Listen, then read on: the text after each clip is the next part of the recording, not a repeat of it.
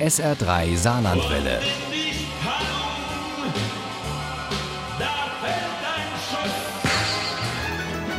Der Krimi-Tipp. Morgen ist, ich habe das bereits erwähnt, der dritte Advent. Am Montag beginnt dann die letzte Woche vor Weihnachten. Soweit sind wir rechnerisch richtig.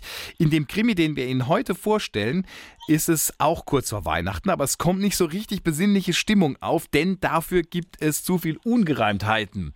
Oben im hohen Norden, wo Kommissar Sörensen ermittelt. Sörensen fängt Feuer, heißt der Weihnachtskrimi von Sven Stricker und Uli Wagner stellt uns den jetzt mal vor. Dieser Kriminalroman aus dem hohen Norden spielt kurz vor Weihnachten und er beginnt damit, dass ein Mädchen mitten in der Nacht barfuß und nur in einem Nachthemd fast in ein Auto läuft.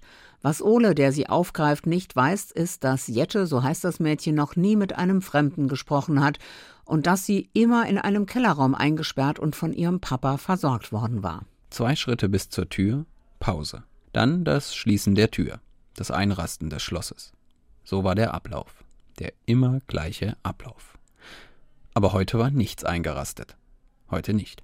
Als Ole mitten in der Nacht Jette aufliest, packt Kriminalhauptkommissar Sörensen in Hamburg gerade seine Koffer, um zurück nach Kartenbüll zu fahren. Seit seiner Angststörung und dem Klinikaufenthalt, seit der Trennung von Frau und Tochter ist er höchstens am Wochenende noch in der Großstadt. Er hat sich ins vermeintlich beschauliche Nordfriesland versetzen lassen. Kord, Sörensens Hund, ist wie ein Türöffner zu dem blinden Mädchen. Kord drückte sich fest an sie und schleckte ihr nach einer komplizierten Kopfwendung einmal quer durchs Gesicht. Uah, sagte Jette erschrocken. Dann lachte sie und wischte sich den Sabber mit dem Ärmelrücken fort. Er mag sie, sagte Sörensen. Er mag mich? Dann gibt Jette fast nebenbei doch noch den entscheidenden Hinweis. Papa hat es einmal gesagt. Ich habe es aufgeschnappt und behalten. Was? flüsterte Sörensen. Husumer Straße, 27. Die Beamten finden dort eine sehr kleine Siedlung vor, mit einer Villa als Zentrale und drei kleineren Häusern und in Jettes Haus einen Toten.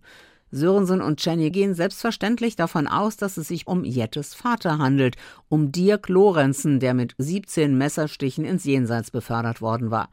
Aber das ist doch nicht Lorenzen, meint die Nachbarin Martina Brasch, eine Mutter von fünf Kindern und im fünften Monat schwanger. Dass in Lorenzens Keller jahrelang ein Mädchen versteckt war, entsetzt sie, bis sie erfährt, dass Jette blind ist. Was hätten Sie gemacht, wenn Sie ein behindertes Kind hätten?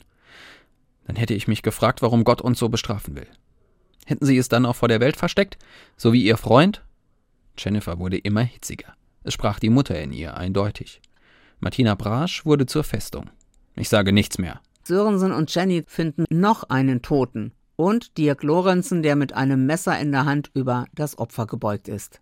Eigentlich könnte Sörensen, der schon genug Probleme hat, weil er gerade seine Antidepressiva reduziert, den Fall an die Husumer abgeben, aber er hat Angst um Jette und bittet seinen Vater, mit dem er eigentlich nicht wirklich kann, sich um das blinde Mädchen zu kümmern und um einen Tag Aufschub. Er wollte nicht, dass der Fall einfach so abgeschlossen wurde, nur weil die offensichtlichen Indizien auf Lorenzen als Täter hindeuteten. Er wollte, dass jemand Jette ernst nahm, die so felsenfest davon überzeugt war, dass ihr Vater, egal was er ihr angetan hatte, niemals einen Mord begehen würde.